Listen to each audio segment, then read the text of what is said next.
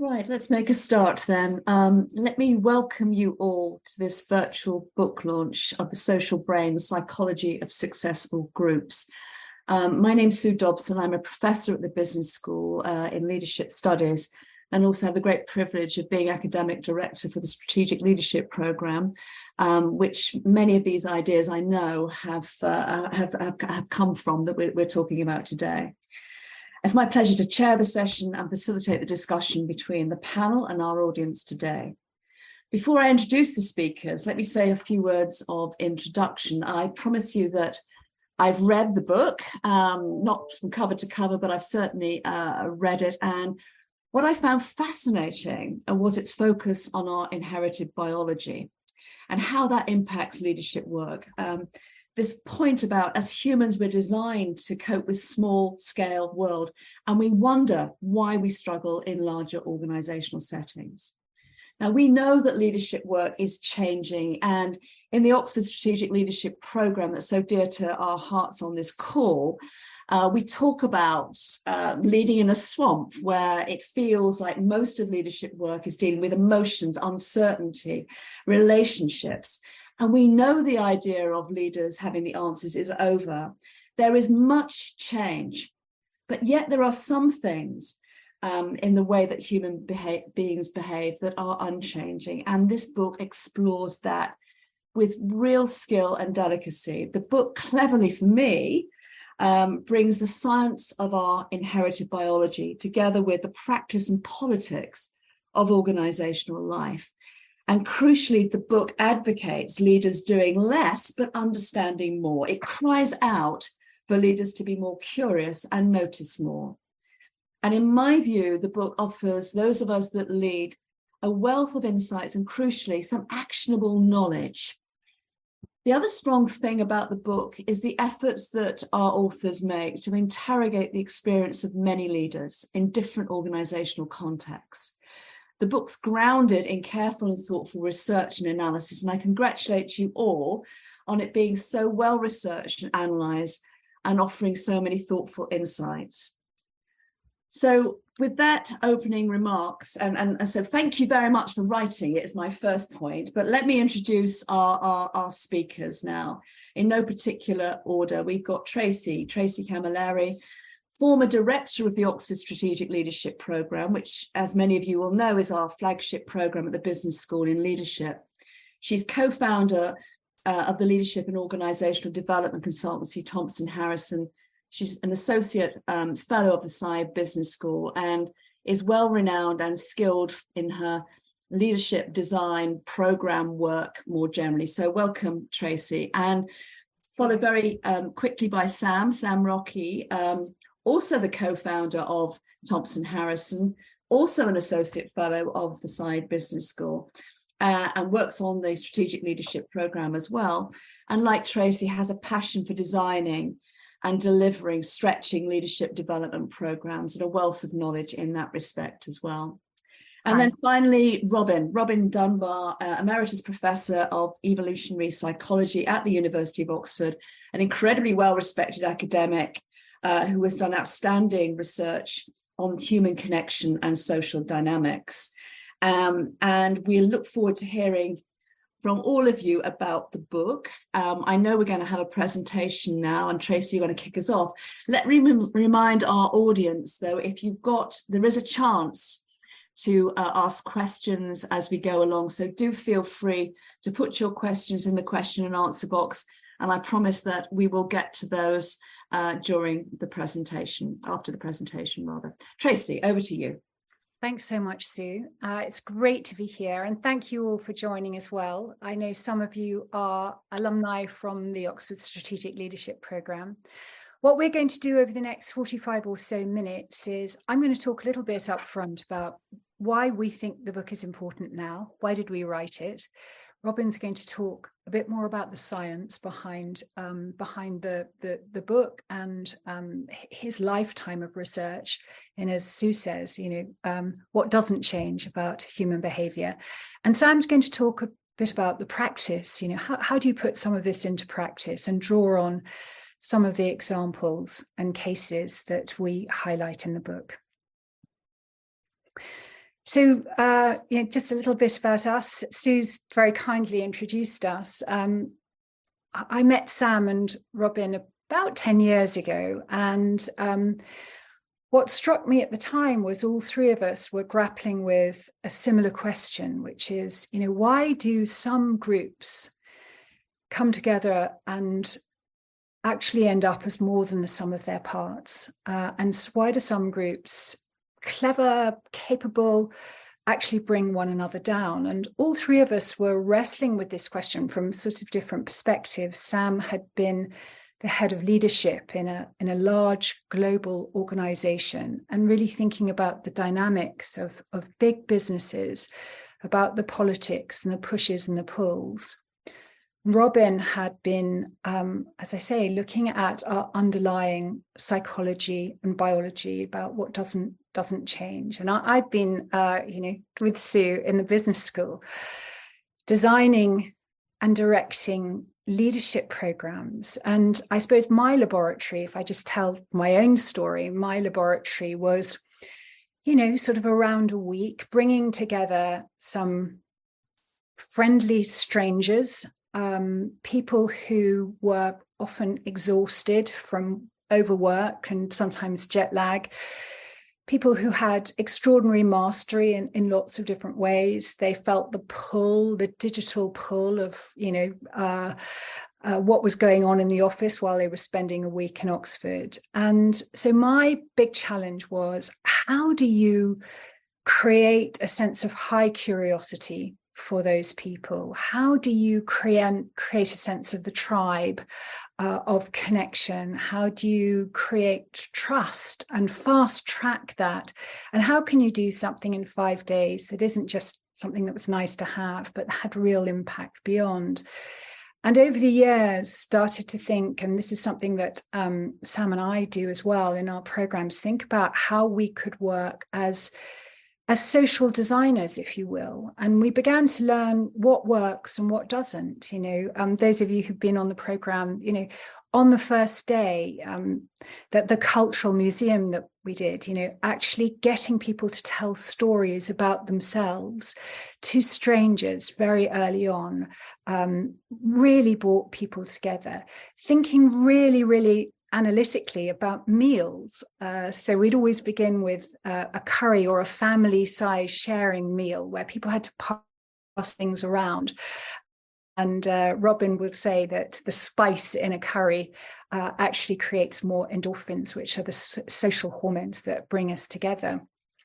Those of you who are on the uh, strategic leadership program will remember that little lip of fear uh, when you work with Peter Hanke in in the um, in the chapel and actually shared, you know, acute fear is, is, is not good, but a little bit of fear of going out uh, of a comfort zone, sharing an experience together is uh, is hugely bonding.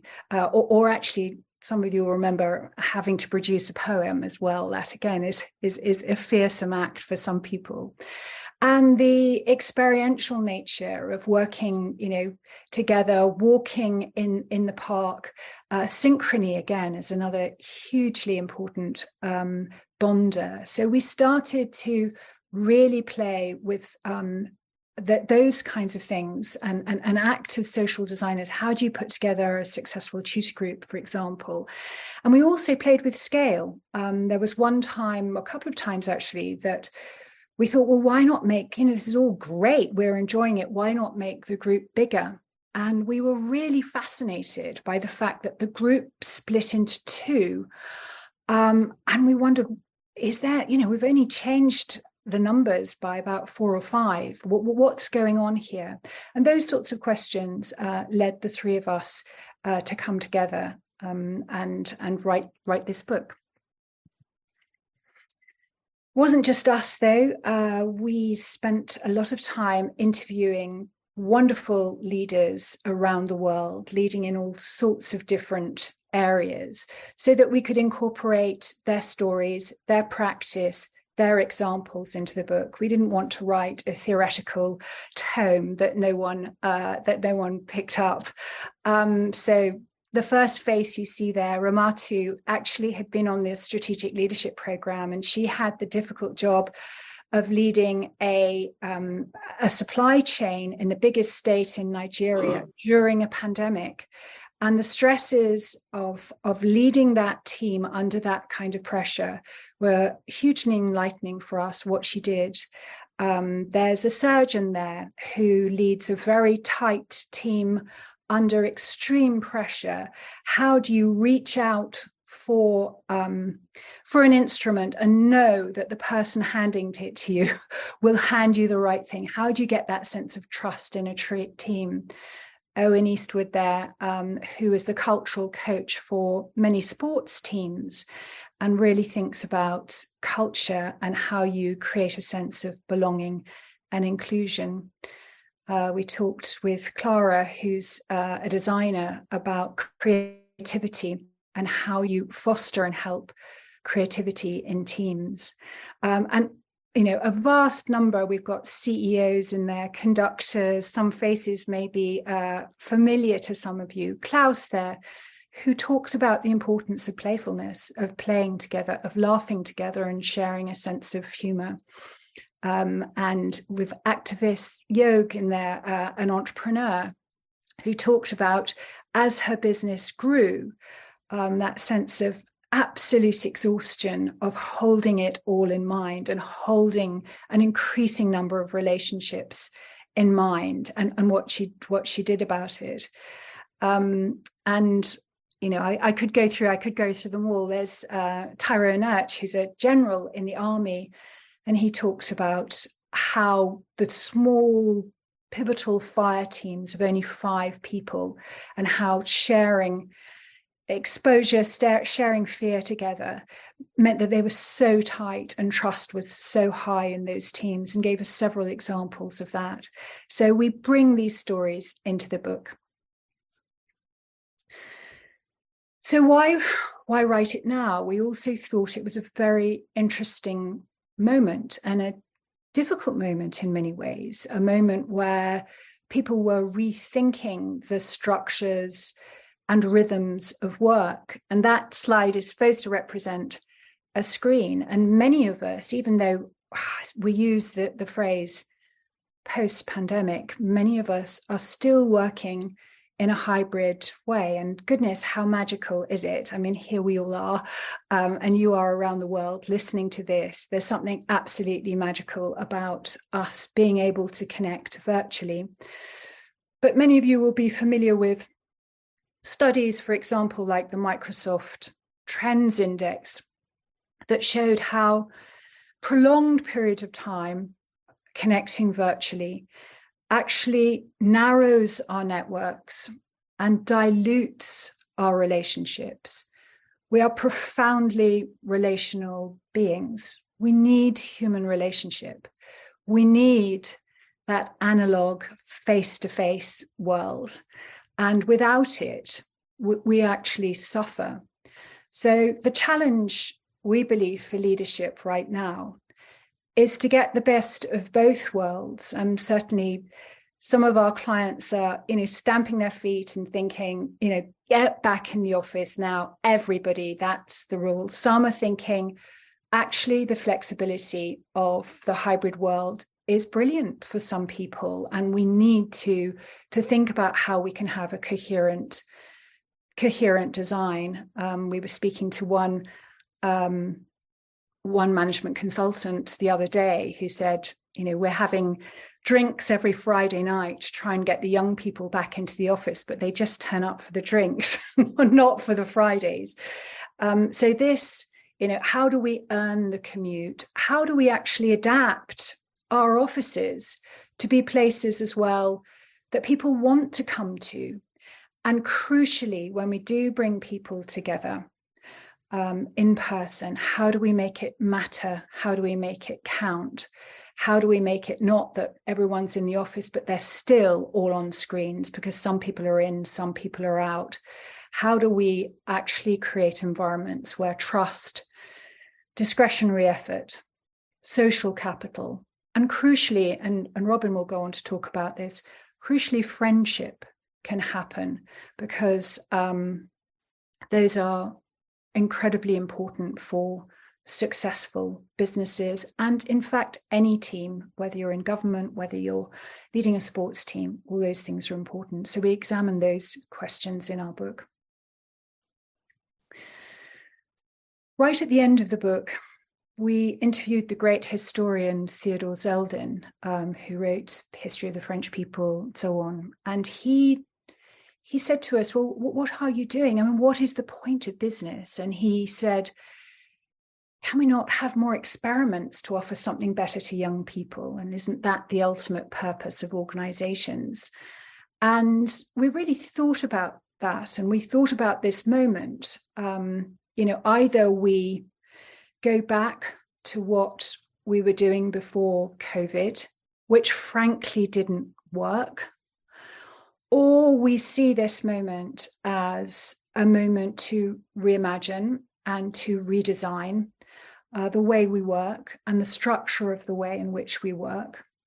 And I like that word experiments. How can we offer sustained experiments to young people? At Thompson Harrison, we've recently been doing some work, some research around Gen Z, and particularly the first year of work, um, those young people who are coming into the world of work now.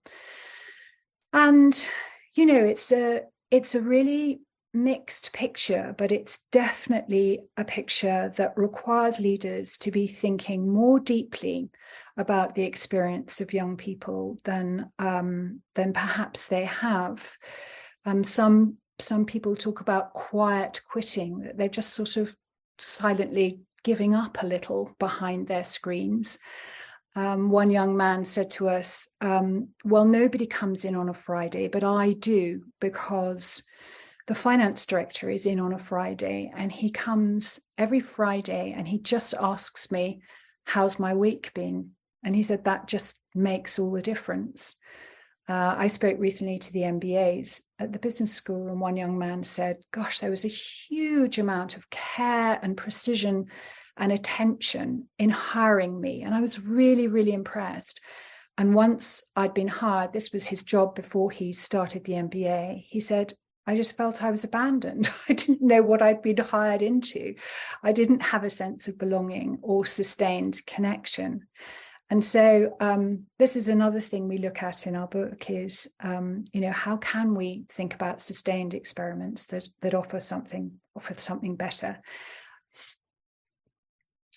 And the other thing to think about is not only performance and environments for innovation, environments for impact, but also, you know, the epidemic of of loneliness and mental health. Some of you may have seen the recent study by Sapiens Lab that came out, I think, last week. Uh, it's a study of almost half a million people over 64 countries. And one shocking thing that came out was that if you're aged 18 to 24, you are five times more likely than your grandparents' generation to suffer from some kind of mental health issue. Um, and we went back and looked at the definition of well-being um, by the World Health Organization back in the 50s, and it is a state of complete physical, mental, and social health. And one of the things all three of us felt was that there's been a, a huge attention to physical and mental health. I think $50 billion it is spent uh, per year on um, on well-being um, in organizations, you know, from apps and bots and yoga and all kinds of things that are very good, but focused at individuals. But the focus on social health has been lacking, the social relational health. And Robin will say, you know, if you want to give up smoking, uh, find a friend uh, who doesn't smoke. It's the best way to do it. And, you know, our friends and the number of friends we have are the best uh, indicators of um, our future physical health and as well as mental health. So there's another side to our book, which is looking at um, this as being a moment to think more broadly and more socially and more relationally about well-being. And just finally, you know, as this uh, this ends my bit, by the way, if you're getting sick of my voice, but um, just to think that this is a moment as well where people are thinking about the shape of their organizations. We're really fascinated by how some big uh, companies are thinking about that, that sort of traditional pyramidal uh, shape that we have in the back of our minds that are somehow echoed by our org charts feels brittle. It feels like it doesn't work in a complex system, which is uh, where we all work, uh, where change comes from the bottom, it comes from the edge. Love this line by Van Gogh life is probably round, and yet we are all round pegs working in in um, in in square holes or pyramidal holes or whatever. And in our book, we explore different ways of thinking about the shapes of organization, um, fractals, honeycombs, lattices, more relational, more agile, more able to adapt, less brittle, more human in the end. Um, and so um, that leads me to hand over to Robin to talk a little bit more about the science behind what we've written about. Okay, thank you, Tracey. Um, so I'm going to um, really put in place, I guess, uh, something of the science that, that sits behind this book. Um, I'd been working on um, the evolution of societies in, in monkeys and apes originally, and then perhaps the last 20, 25 years, uh, the equivalent in humans. Um, and I'd begun to think that, well, a lot of this stuff that we're seeing in everyday life um, as how we live, as it were, as, as social beings, must have implications for the world of business, because the world of business, at the end of the day, is a social world. It, it's, uh, it requires people to talk to each other and engage with each other and do things together. And uh, how well they do that, um, in a way, it seems obvious, must go better and be more efficient if they actually function as a village, if you like, uh, or as a tribe, um, and have um, genuine, friendly relationships. So this is a consequence in many ways of our evolutionary history of the species, um, here, there's a sort of notional brain, if you like, uh, pointing to various bits that are important in the context of, of this story. Um, part the need to be in, in, in groups. We are intensely social as a species. And of course, at least until, until lockdown, uh, we probably spent more than half our uh, week, um, waking hours of the week uh, at work um, rather than in any other context. So it's a natural place in which some of our social friends, part of our social network, is going to be in that context. So it's a sort of the world of work is not a world of strangers by any means. Um, so there's that natural requirement, as it were, to to be in a, a, social environment and one that works smoothly. Part of that is is a reflection of um, the size of key bits of our brain, the neocortex in particular, but also um, uh, the way the brain manages uh, social relationships in particular, the hormonal underpinnings of that. Um, a lot of that is about uh, bonding, and bonding is very time consuming, um, involves a lot of uh, hard work on our part, but time is limited um, in the day, and uh, although a lot of our um, social time, or a lot of our time is devoted to uh, the social world, we, we have to think very carefully about how we allocate it. So all these things come together in terms of uh, influencing um, both what is an ideal group to be in, but also how well we work within it.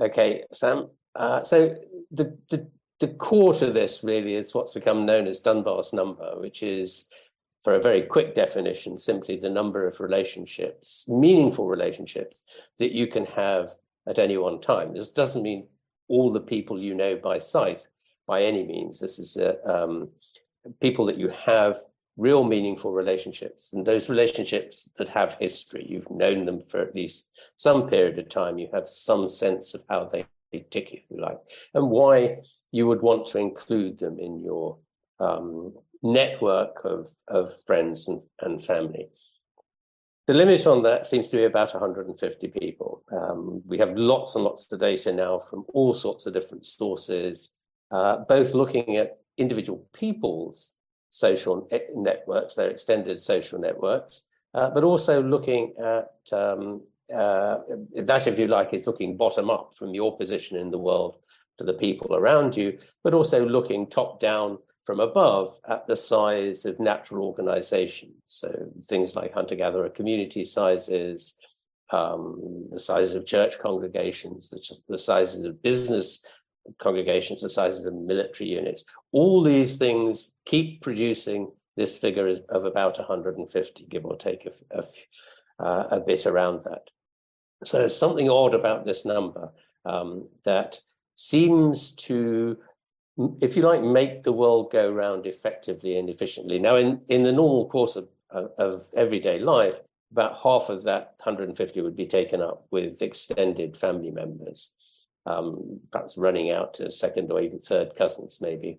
Um, and about half of those would be uh, true friends in, in, the, in the conventional sense of friendships. Um, but, but managing that uh, number um, really depends on, if you like, the time invested in it, such that there's quite a high rate of turnover. There's a natural process of turnover that goes on in the course of, um, of our everyday lives um, uh, in terms of who we are friends with, and, and even this extends to family members. Uh, we fall out of favor with with some, and we fall into favor with others. To put some numbers around that, the, the movement in the friendship circles of 18 to 25 year olds is very high indeed. About 40% of their network members change position every year. So it's a terribly dynamic process. It, it, it um, is much slower uh, from about the 30s onwards. It stabilizes uh, really quite quite considerably.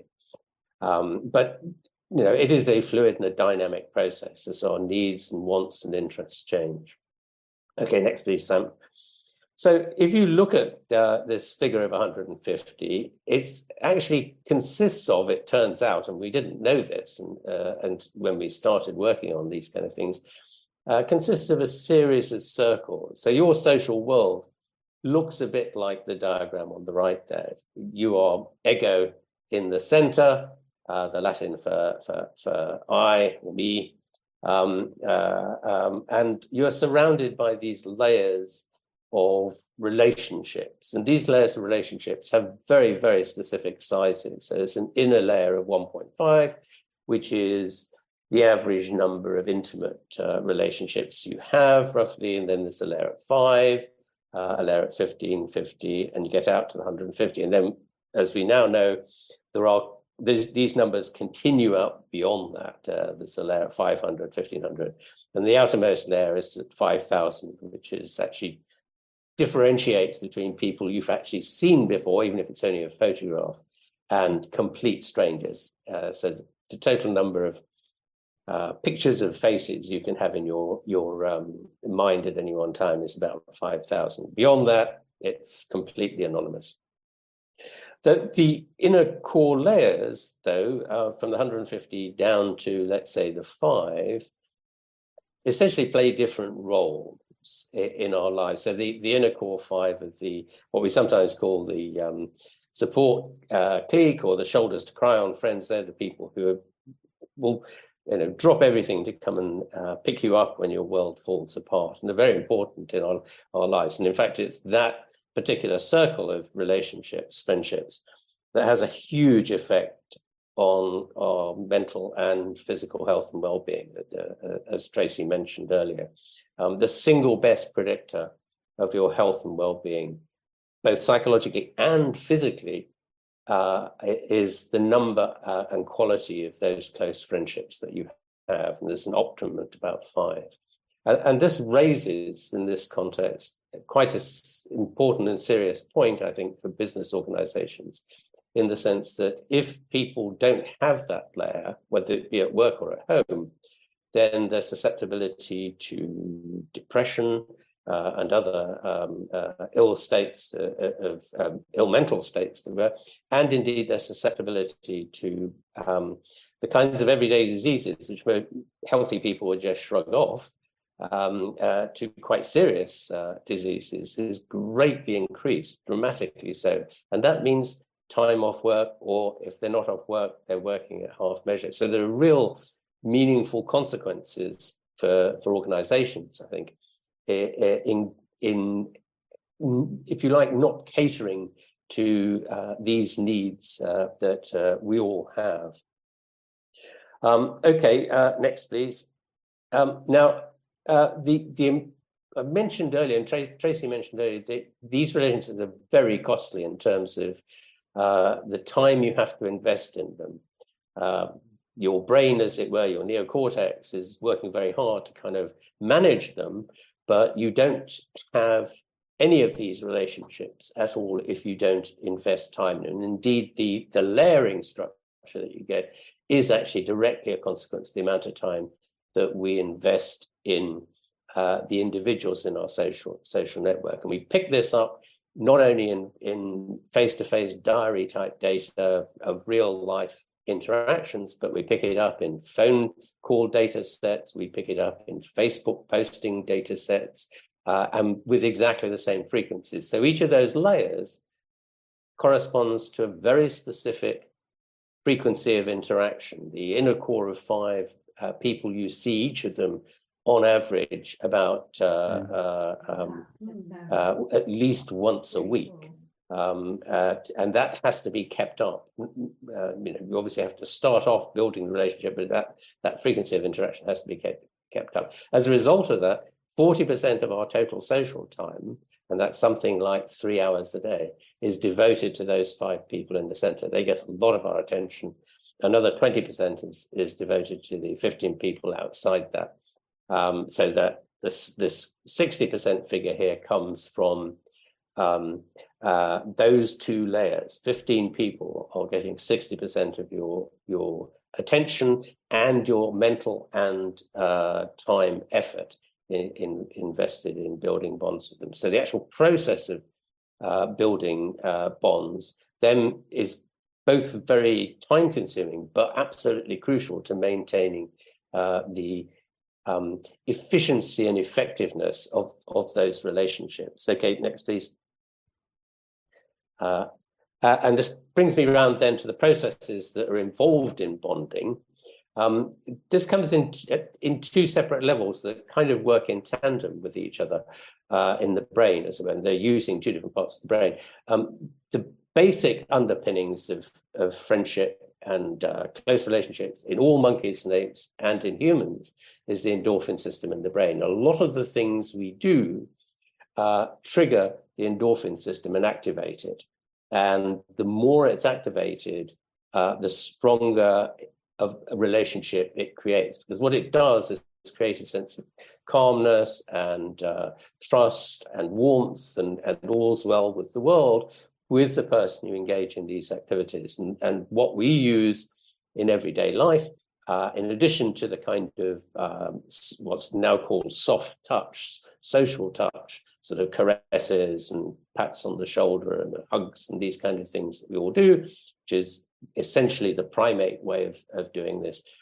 In the course of our evolution of species, we've added on to that other ways which allow us to trigger the same endorphin system in the brain, um, which incidentally is part of the pain management system of the brain, um, which is perhaps why it works the way, way it does and produces the sensations it does.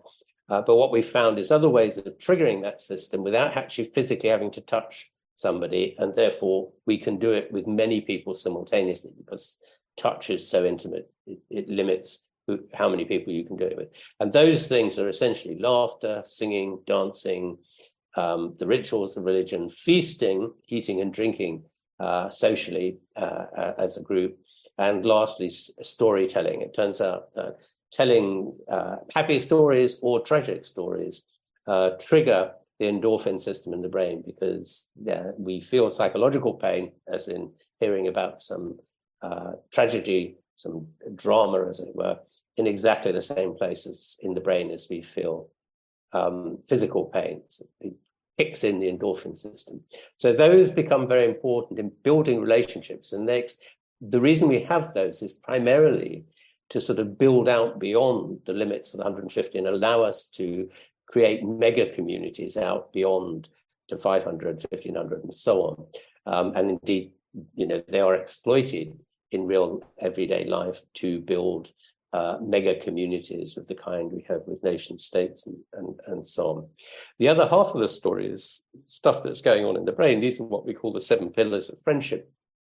There is seven, essentially a kind of supermarket barcode you have, except instead of being written, stamped on your forehead, you actually speak them.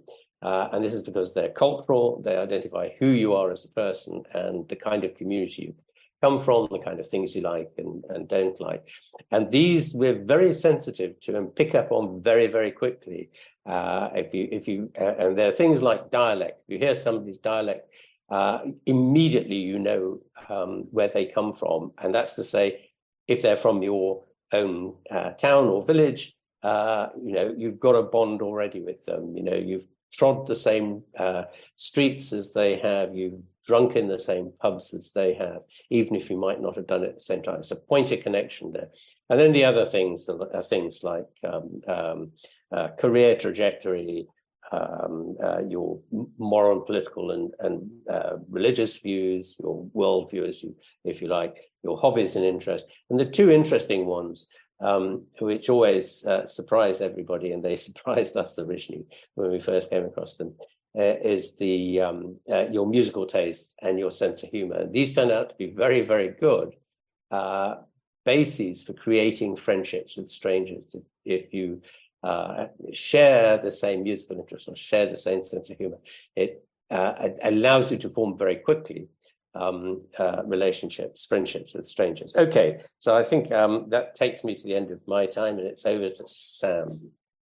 Thank you so much. Um, so one of the challenges um, of the book was how to integrate the science, the art, um, the conversations that we had with the, the, people that Tracey mentioned right at the beginning, and put it into something really pragmatic for leaders to use back in their organizations. Um, and I'm going to take you through three ideas. Um, our book has many more, but for today, and um, I know that many of you are in um, leadership roles, is what what could you use from our book that would be really helpful um, as you go back into the workplace. Um, so I'm going to touch on three things. The first is a model we've called the Thrive model. the second is around thinking about a social strategy. Um, and then how do you match team size to team task? What might that look like um, in very pragmatic ways? Um, so I'd like to begin with the Thrive model. Um, as Robin has alluded to, work is nothing more than a collection of social groupings, um, and then applying the principles of what really makes humans thrive. Um, what are the things that get us out of our beds in the morning and go off into work either to our desk and to our Zoom or actually into a workplace?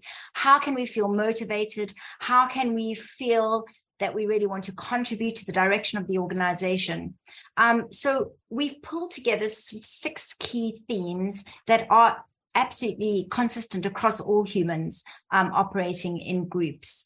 Um, and of course, if you're working in a small group of five people, um, as Robin was saying, these things would occur naturally, actually. So you would feel a sense of connection, you'd feel seen by uh, the other members of your small group, you have to work less hard at creating the conditions for thriving. They exist. So um, our model looks at how do you amplify across great numbers of um, of of uh, people. How do you amplify across scale? Um, and we we looked at sort of six areas. Um, the first is really around connecting. So, as Robin said, what, what are the ways that we re- release endorphins, a sense of well being with our fellow human? Um, how can you put that in the workplace? How can you create a sense of belonging? Um, for us, we really feel that belonging is one of those things that when you have it, um, it's something that really encourages you to participate and bring your full self um, into a group, into the workplace. Um, and there's been a lot that's been written on belonging. Owen Eastwood talks a lot about it. Um, he's spoken on the OSLP in the past, actually. What are the small gestures of belonging? Um, how do you make sure that everybody in the group feels a sense of shared values? These could be unwritten rules, these could be principles, but what are the things that everybody has um, in common, really? And we know that when groups share values, there is a, a greater sense of, of connection and commitment to, uh, in a sense, a shared a shared future. And that brings us to purpose. For as long as humans have have been in operated in small groups together they've always felt a need to connect to something that's much bigger than than themselves. Um, and we see this kind of idea of articulated purpose as being a really important part of group thriving. Um, and it also means people are purposeful. So what is the contribution you make towards um, the organization that you're part of?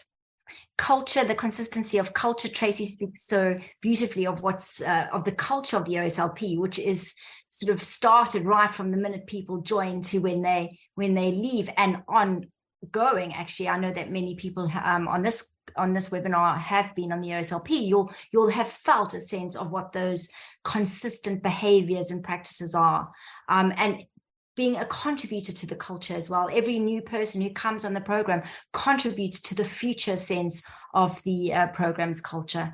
And then finally, learning. Um, we, we, we are hardwired to learn actually. Um, in our diagram of the brain, you would have seen that one of our human gifts is learning from each other. There's nothing more powerful than learning from your peers, um, learning from other people's shared experiences, hearing a story actually that we can all sit back and think, gosh, I've been in a similar situation is incredibly empowering.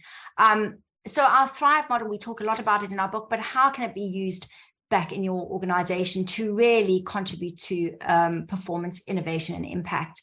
Um, and we use examples from from organizations that have thrived over over many years decades even um, in some cases centuries actually because they've applied some of these absolutely fundamental principles to the way that they do business um, reeling all the way back to the fact that we are social animals who really enjoy being part of social groups.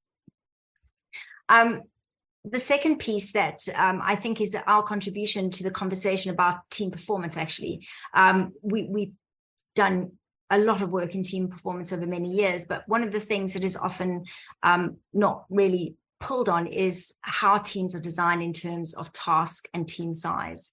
So thinking about how you design your team to optimally deliver a task, I think is one of the real kind of new ways of thinking about how you think about your team. And I'm just going to draw on one very small example. Um, let's take a group of five um, fives are incredibly effective at fast decision making.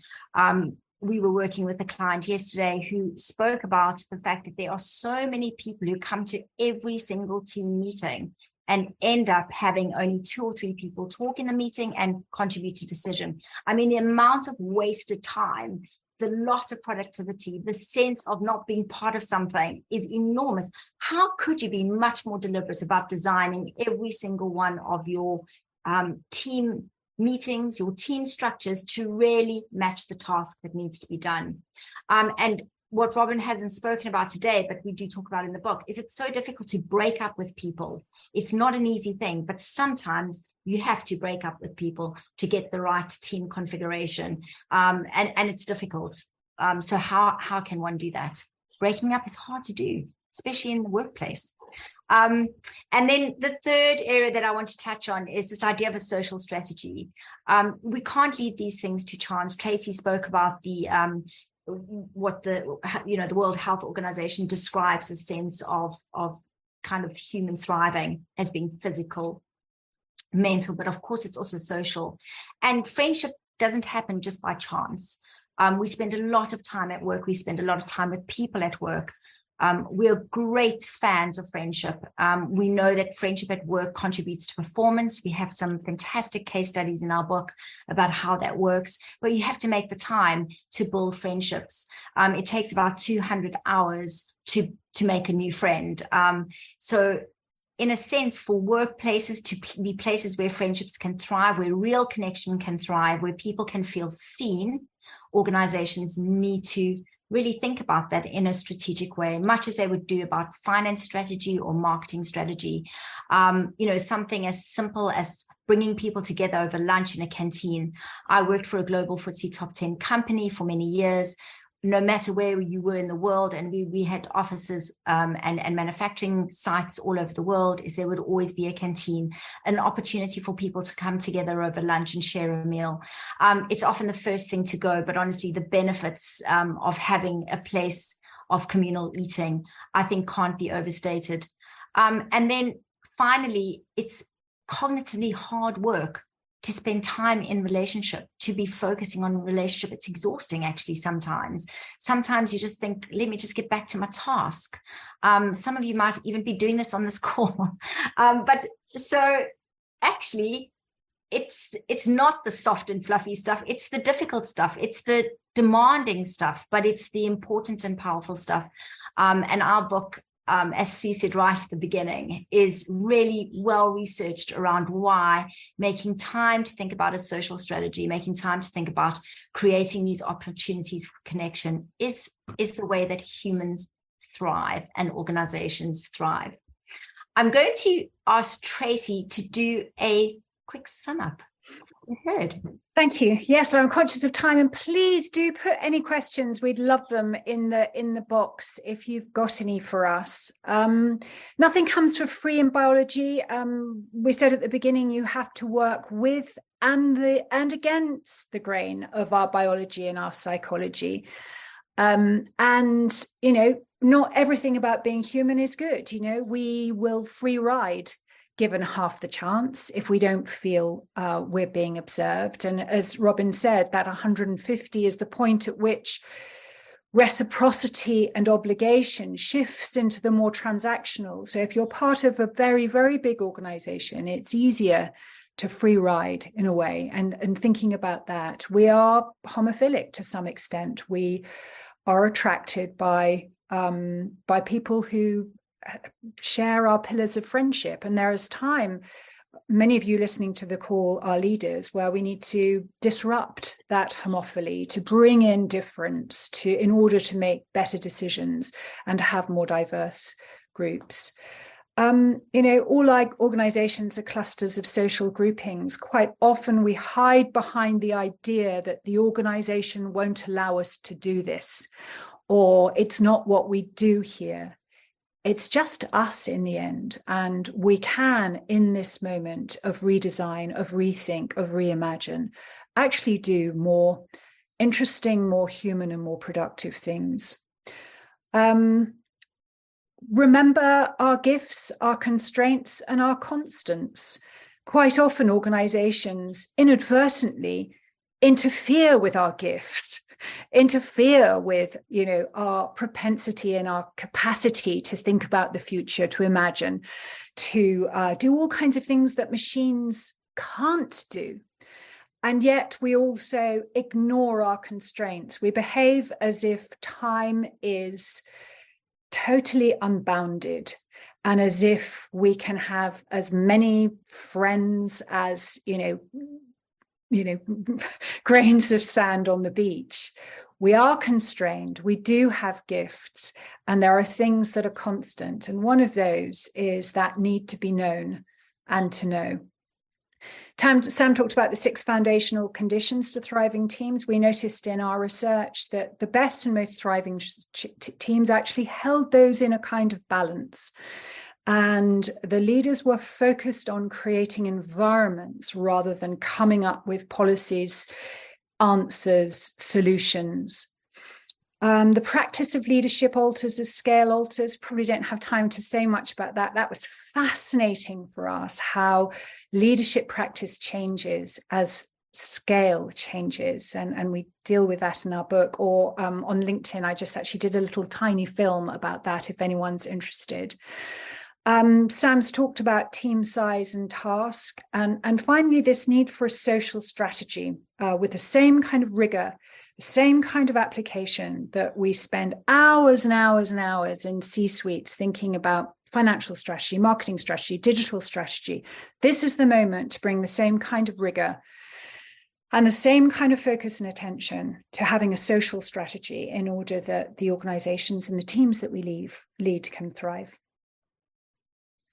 Okay, thank you very much to uh, our presenters there for that very elegant uh, summary of the book. Um, we've got some questions. Um, Robin, I'm conscious you've got to leave us at some point to, to do another lecture. Um, so can I ask you the first question, if I may? Um, and it's from Keith Herman. How can new young employees and organizations build a sense of belonging when they're a stranger looking in, when they're not part of the organization, given their lack of social networks? Over to you, Robin.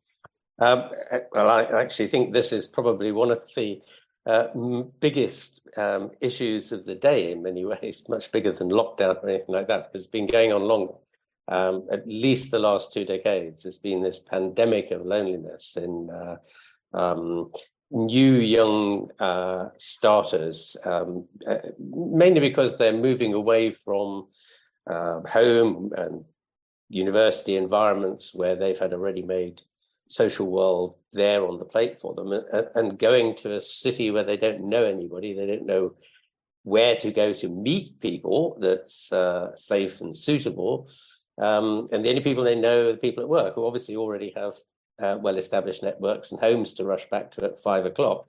So you know you end up with a lot of people who have become very dispirited i guess and very disillusioned and of course then become susceptible to um, uh, uh, depression and, and physical diseases in the way I mentioned earlier. Um, so the problem is how do you engage them? And I, I think that is probably something that needs to be given a lot of attention, but it's about creating the kinds of environments in the workplace that allow people to engage socially with each other uh, and, and to speed, well, you know, if you wait long enough, they will eventually bed in and form friendships. Um, uh, but what you want to do is is to find ways of speeding that up. And uh, you know, there are people have uh, done engaging kinds of things like that. I, I might mention two very very quickly, um, and they both come from Sam actually. So I probably ought to let her tell these stories rather than me. But but one is singing. Um, a lot of hospitals and similar kinds of organizations have set up choirs and have found them very, very beneficial in creating a sense of bonding and belonging and commitment uh, in the people that attend. And this is what uh, uh, uh Sam uh, provided us with a very nice example of that in, uh, in her earlier life, as it were. Um, singing is a great bonder. It, we, we always refer to it as the icebreaker effect because you can turn complete strangers into lifelong friends who've known each other since kindergarten, um, just with an hour's community singing. And I don't mean, you know, sort of Bach cantatas and the like. I just mean Gareth Malone round the campfire community singing. It, it's absolutely magical. And the other is is um, what SAB Miller did when when when Sam worked for them. They, they had a, a bar, a pub, literally in the foyer of, of, of all the uh, uh, factories uh, uh, and campus buildings um, you know, where people would just gather, casually to uh, have a quick beer before the end of work before they go home. Um, and you know that those kind of casual opportunities uh, to meet people and and, and uh, get to know other people from other departments um, breaks enormous ice. And I think if I, I quote Sam correctly here, but she correct me if I'm wrong, is some of the Facebook uh, groups that were set up out of those um, social environments at SAB Miller.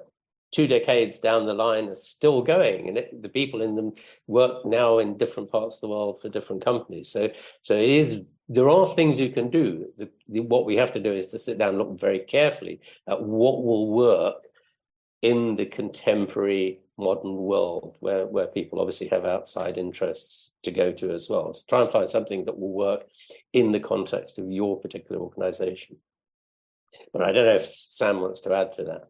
She's the expert on this. No, I think well, well described, Robert. Okay, great. Let me have another question then. I think before you go, Robin, this is probably one for you. Which resources would you recommend to get a deeper insight about the neurophysiology about group dynamics? I think that's just a. Can I read some more, please? And then we'll move on to the next question. If you can answer that before I know you have to go. Okay. Um, do they want to know how this stuff works? Is is that the question? Yeah, which resources? Yeah, okay. yeah something to okay. read, I think, yeah. and then we I, can. I, I, I can only recommend my um, immediately uh, preceding book, which is just called Friends, the um, understanding the power of our most important relationships, and it's all in there. There you go. Thank you. So Frederick, okay, very, very, good for that. I know you've got to go, Robin. Right. Um, let me ask uh, another question for Peter Sear. Um, do you think human beings are not designed for large corporations? Is it that the bigger the corporation, the worse we treat each other and customers? So interesting question here from Peter. Thank you, Peter. Shall I begin? And then, um, so Peter, yeah, it's a good. We, we really looked hard at that, and it's what we mentioned before that at around 150, it's this moment where that, people say it's that beyond 150 where the weird stuff happens. It's the stand on a chair number, and it's the number at which you know obligation, reciprocity, relationship, if you will, tips over into the more transactional. Now, does this mean that you can't thrive in large organizations? Absolutely not. But there is something about um, the conceptual way that we think about how they are organized and that need within those big organizations to have smaller units to have smaller units of identity and, and and connection and i think that's what I was trying to get at when I talked about sort of fractals and lattices and, and honeycombs, that sense that yes, we're contained within a huge organization with a similar kind of purpose and set of values and principles, tight principles, loose rules often. Um, there's devolved and distributed leadership, but there is a sense of belonging that comes from being held in mind and being known. I mean, I think large corporations often anonymize people within them you know they are human resources and and there's a necessity to it sometimes but there does need to be smaller units of identity. Thank you. sam do you want to add? Yeah just one quick thing. In our thrive model we talk about values and and that partly comes from the organizations that we looked at in our book and uh, two that spring to mind is gore and mars both huge organizations but what uh, what they have running through them uh, is a strong kind of sense of values and principles that have come from, in a sense, their founders. Um, and these are, are almost a century old, both of them. So there is something about very large organizations having, as Tracey says, a kind of holding idea to them.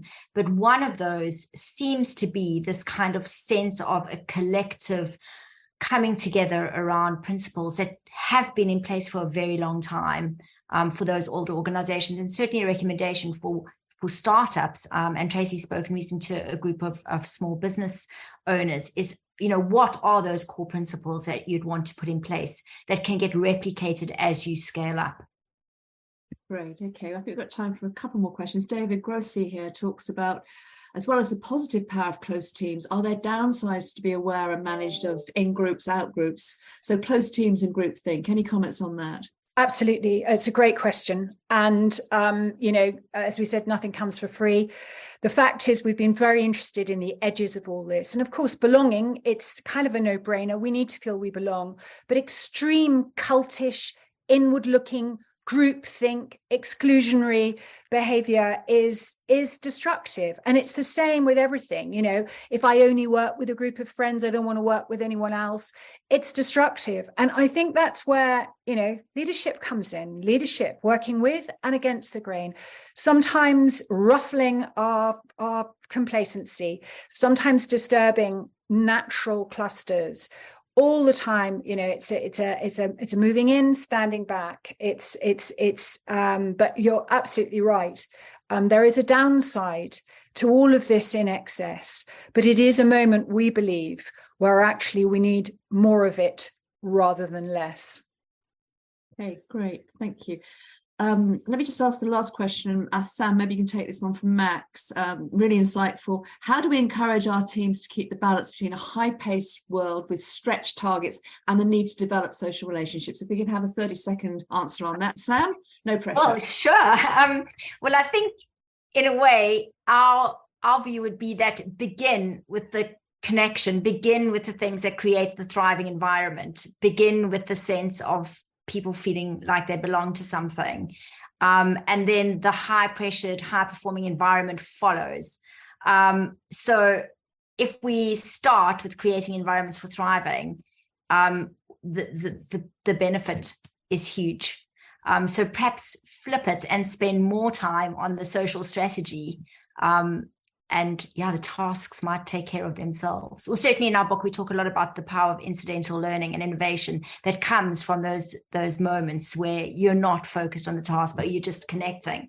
Um, I don't know if that answered the question in 30 seconds. There you go. Well, that's all we've got time for, I think. We have come to the end of our time. Uh, let me thank uh, you all for um, sharing with us this exciting uh, adventure and this this this new book, and also thank you, of course, who've uh, who've actually been our audience today. And it's just wonderful, isn't it, to see how the strategic leadership program, a program that we all love, and, and we, we see people transformed on that journey, how actually that group of people and beyond, the other leaders that we all work with, are now shaping you know the kind of work that you've just been sharing with us. So it's a wonderful win-win situation. But thank you Tracey sam and robin wherever he's gone to for a, a, wonderful sort of uh, a seminar. And thank you all very much for joining. Take care all. Thank, thank you, so you. thank, thank you for joining. Yeah thanks Bye. for joining. Take care. Bye-bye.